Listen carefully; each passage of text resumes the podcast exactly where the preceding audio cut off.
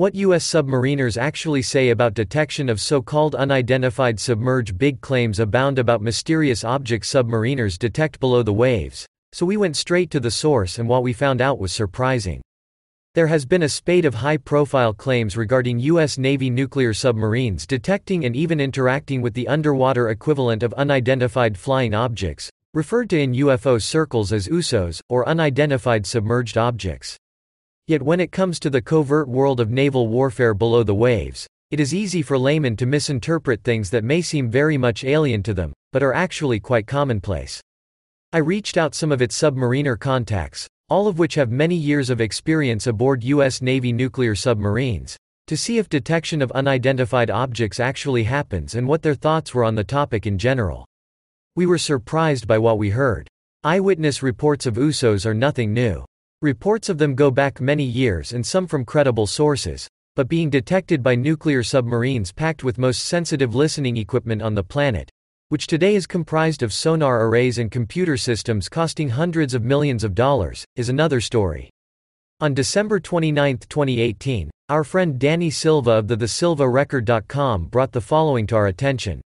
Tom DeLonge, once the lead man for the rock group Blink 182 turned frontman for To the Stars Academy, a flashy new hybrid entertainment technology research group that focuses on disclosure of information regarding UFOs, made the Instagram post below. In it he claims, without any evidence, that, a few years ago an unidentified craft was underwater and pinned against the North Atlantic coast by multiple nuclear attack submarines for over a week. Then a story that first made its rounds in 2017 hit social media again just last week. The supposed first-hand account of astronomer and UFO researcher Mark D'Antonio describes a ride aboard a nuclear fast attack submarine in the North Atlantic and the sudden appearance of a very high-performance object on sonar. One version of the account reads, Mark, who runs a special effects company called FX Models that undertakes naval contracts, said, As a thank you for doing some work for them Navy asked me if I wanted to go for a ride in a submarine so I said yes. Once we got under I was sitting in the sonar station and the sonar operator was sitting right next to me. Submarines are loud. People think they are very quiet and it's true they are on the outside because the sound doesn't get out. But inside you hear fans, noise, it's a constant din on a sub. I was sitting there zoning out a little because I was seasick and all of a sudden the sonar kid shouts, fast mover, fast mover, and I'm jolted awake, thinking, what's happening? Is it a torpedo? The executive officer comes out and the operator shows him the path of the object and the officer says, How fast is that going? And the kid said, Several hundred knots. I start to lean forward to listen in, and the officer said, Can you confirm it? So he goes to another sonar machine and confirmed it wasn't a machine anomaly, it was real. I thought, wow, that is incredible. When the sonar guy said, What do I do with this? The officer said, Log it and dog it, in other words, log it and bury it. Four years later Mark said he was doing some more contract work for the Navy when he spoke to a senior naval figure about what he saw. I asked him, can you tell me about the Fast Mover program? Mark explained. He looked at me and said, sorry Mark I can't talk about that program. So he basically confirmed to me that the program exists, he said everything without seeing anything.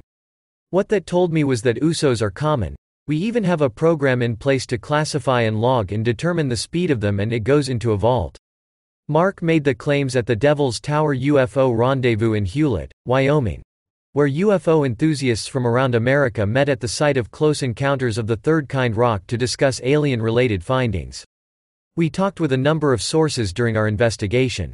What we learned is that yes, unexplained noises and even tracked contacts do pop up on submarine sonars, some of which seem to move at incredible speeds, but it is rare and the data is often inconclusive as to what was actually detected. But maybe most interesting, and peculiarly so, is that the Navy doesn't actually have a way to classify these strange sounds as unknown and tag them for further review. One of our contacts that was willing to go on the record as veteran sonar operator and instructor turned pro gamer, Jive Turkey, after reviewing D'Antonio's account, Jive pointed out some issues with it.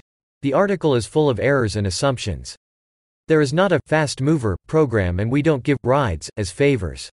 I asked Jive if strange encounters do occur and how they are handled if so. He told me that they do, although they are rare and there is no way to really classify them as strange. I don't know what they are. We usually logged it as seismic or biologic. We were instructed that nothing is ever unknown. That's the thing, it's so quick you can't measure the speed. In the examples I am thinking of, it is a detection that lasts a few seconds on the towed array. There is no way to measure the speed accurately because there isn't enough data. I agree it's odd. There are a lot of odd things in the ocean. Mainly, submariners. Another contact we talked to with extensive experience aboard nuclear submarines noted that the mission is so heavily focused on military objectives that strange sounds picked up by sonar don't carry the weight that many may think they would unless they seem like some sort of a threat or impediment to the mission or training goals. This source also noted that they were not aware of any way to even log this type of thing for special review. In fact, they noted that the system seems uniquely designed for just the opposite.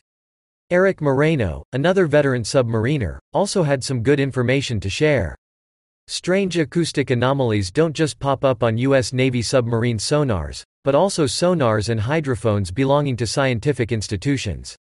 As a torpedoman by training, he also mentioned very high-speed supercavitating torpedo technology that various militaries around the globe are becoming increasingly interested in. The Soviet Union actually put one of these weapons, the VA-111 Shkval, into service. At max speed, these weapons can hit over 200 miles per hour.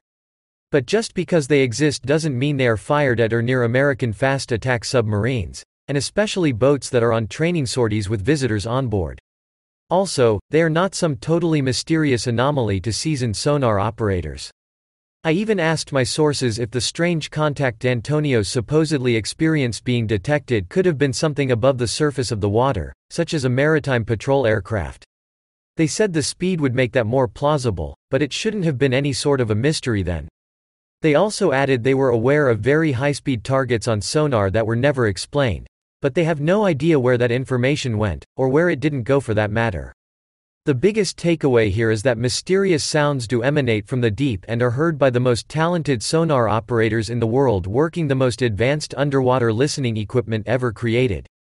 But the Navy seems to have made it all but impossible to classify these events for further review as sonar operators aren't allowed to not know what something is.